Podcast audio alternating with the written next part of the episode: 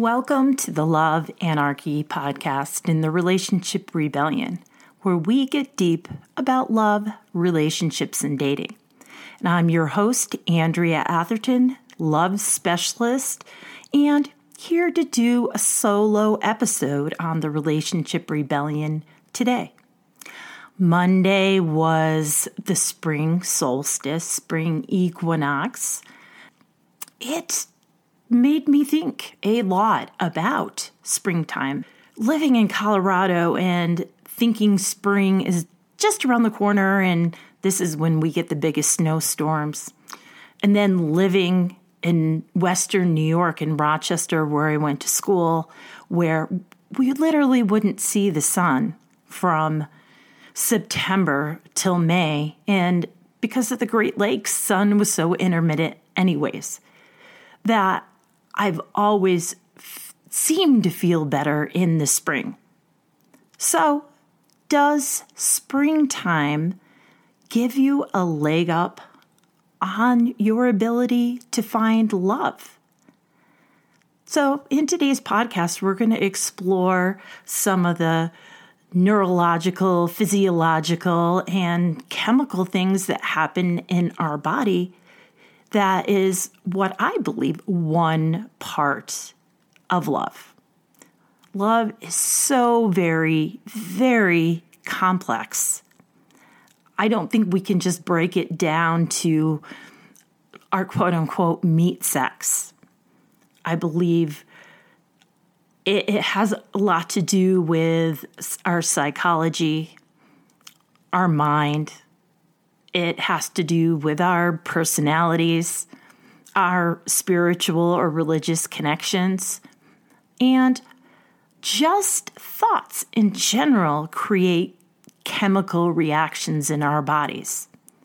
So, keeping that all in mind, while the scientists are so excited with all these advancements in neuropsychology and neuroscience, um, and explain so much, especially like with the genetic markers that they've discovered, has brought us a wealth of information. But we are not just our bodies.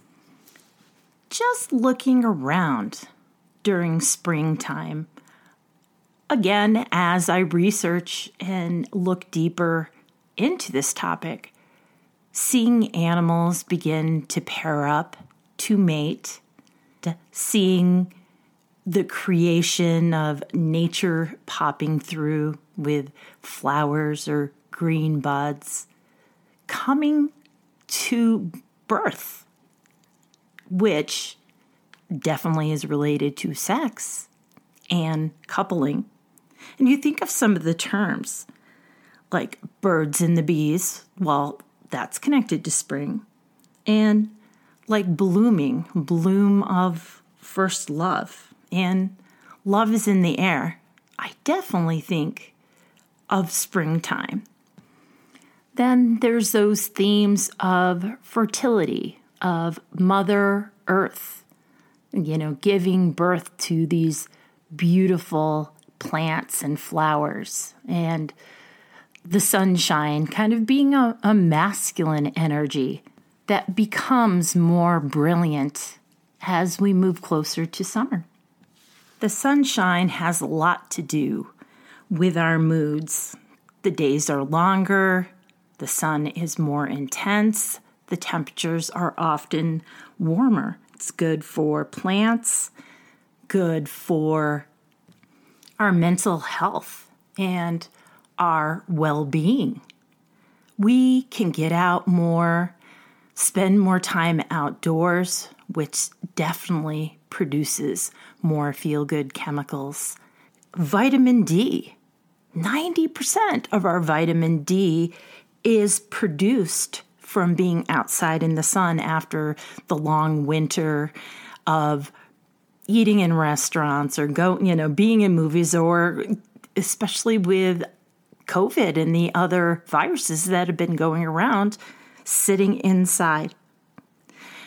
You kind of get to mingle more. There's more, as of late, more music venues opening up, um, the patios more and more are expanding and opening in Old Town, where I live. People are out and about so much more. I think of, I live in a cul de sac, and I remember some winters, weeks would go by, I wouldn't even see my neighbors. But in contrast, during spring, I would see and interact with them all the time. Melatonin is another culprit, so be careful about using melatonin ongoing and especially in the springtime. Because naturally, our melatonin levels go down in the spring, which is related to testosterone.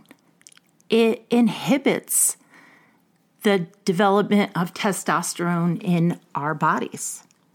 We think of testosterone being primarily the male hormone, but we have, as women, testosterone in our body. And when we kiss somebody romantically, that the testosterone becomes a little addictive for women. That's part of the attraction.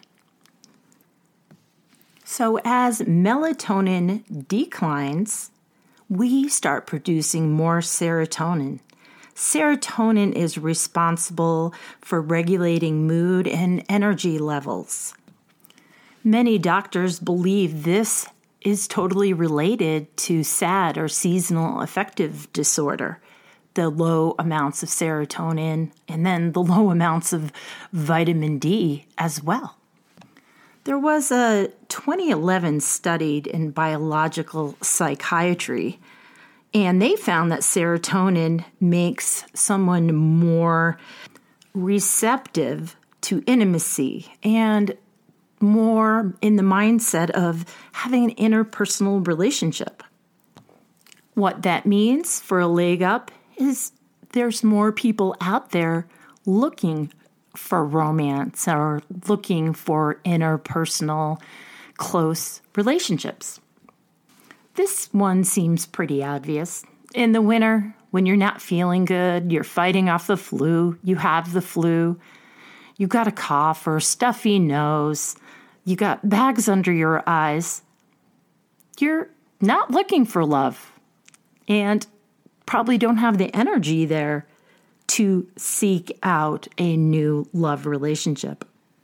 So in the spring, there's less flu, less colds, and just less illness or fighting off illness altogether causes us to feel healthier and to be healthier overall.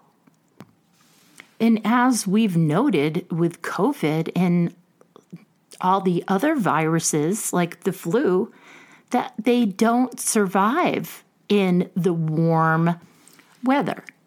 They thrive much better in the cold, in the dry. Not feeling sick does a lot to promote love and getting out there and feeling confident to find love. One thing that researchers did find is that more flowers are good for romance as well as your overall health.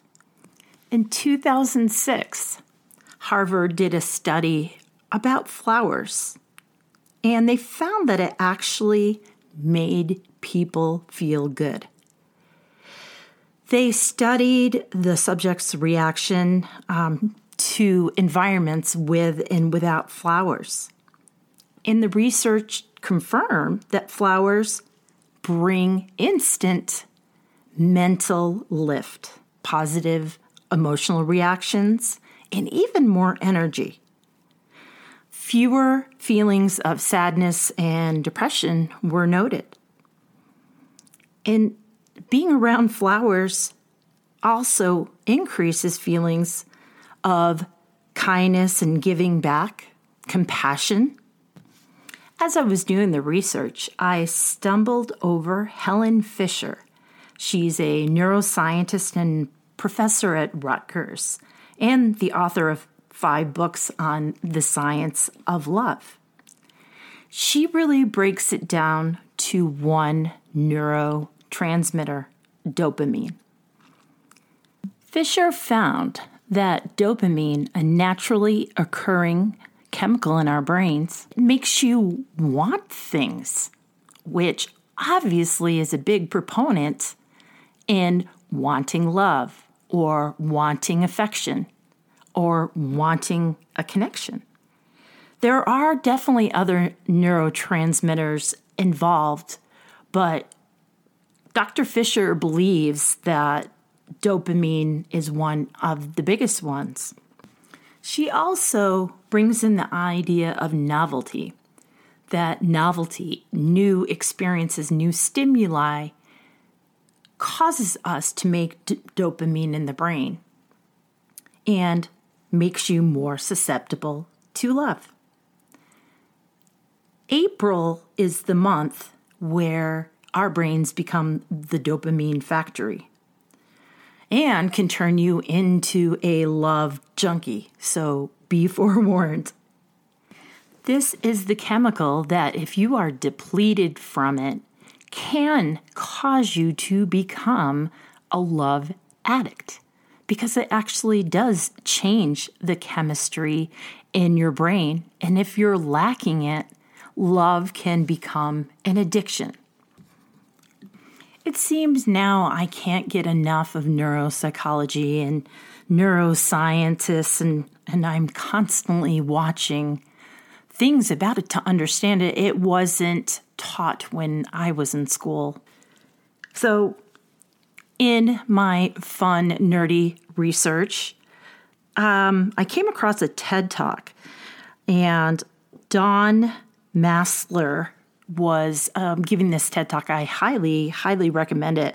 And she went down the tunnel of research of when and how men and women fall in love in a physiological manner. She discovered that when we are attracted, maybe not in love yet, that some neurotransmitters rise and some fall. She discovered that serotonin actually falls, making you feel more addicted, while dopamine rises in both men and women. With testosterone, men's actually drop and women's increase when they are in love, according to Dawn. Her research showed that with women, oxytocin was the biggest connective love producing chemical. Dopamine, oxytocin, and testosterone are the hormones and the neurotransmitters that cause women to move toward love. What Dawn discovered, though, how oxytocin shoots up when a woman has an orgasm or has sexual relations with a man. In it, she talks about her grandmother who said, This is the downfall of the relationship is women sleeping with men too quickly. And while Dawn wasn't sure about it at time, as she researched that, it became true women bond with the increase of oxytocin. Men's oxytocin, again, that bonding hormone, doesn't rear its head until he is actually wanting commitment. What is up for him during the initial attraction is vasopressin, testosterone, and dopamine. And the high levels of testosterone in the male actually blocks the production of oxytocin. This decreases when a man has sexual release. So testosterone levels go up, oxytocin goes down even more. So, how do men and women chemically are they able to fall in love? If men fall in love, how do they get to commitment? Well, it's not having sex is the culprit with the chemicals. and that it takes them a longer time for their neurotransmitters to develop receptor sites for the oxytocin and for these these hormones to become balanced. But over time, they become filled up with oxytocin and the testosterone decreases. When they studied married men versus single men, married men had lower levels of testosterone, enabling them to feel more bonding, where the single men had higher level of testosterone, decreasing oxytocin. And again, we are very complex. And love is very complex. Bringing the concept of love into the spiritual realm, in that form, love is exactly who we are. Love is in the essence of all of us, in romantic relationships or otherwise. And love isn't just limited to romantic love, that there are these feel good chemicals that happen in every positive, healthy connection. And as I've talked in prior podcasts, how our past, our mental health, that is affected by so many things. And as scientists have discovered this past decade, our diet, who we're around, how were we were raised. This impacts 90% of our behavior on a subliminal level. And without personal awareness can cause a pattern of unwanted behaviors. But this leaves us with taking this information about how biologically and chemically we can understand the neurotransmitters and use them to our advantage. I think just being out in the world nowadays, being able to go to concerts and be able to mingle with people is just enough to boost our dopamine and our connection to the world. As cliche as it sounds, as well, self love. Again, self love, feeling good, positive mood that is created by spring not only creates positive regard toward others, can create positive regard and healing with ourselves. So, thank you for listening to the Love Anarchy podcast and the Relationship Rebellion, where we get deep about love, relationships, and dating. I'm your host, Andrea Atherton, love specialist, signing off and thanking you from the bottom of my heart for listening in with us at Love Anarchy because I know you have a myriad of podcasts that you can listen to. Subscribe, ring the bell, leave feedback, whatever your podcast platform offers for feedback. And don't forget to tell your friends so they can listen too. If you'd like to know more about the Love Anarchy podcasts, obviously go on your platform. Or if you'd like to get more involved in the Love Anarchy community, go on Love Anarchy Podcasts on FaceTime. I'd like to leave you with my favorite short but sweet quote Love is the only true power.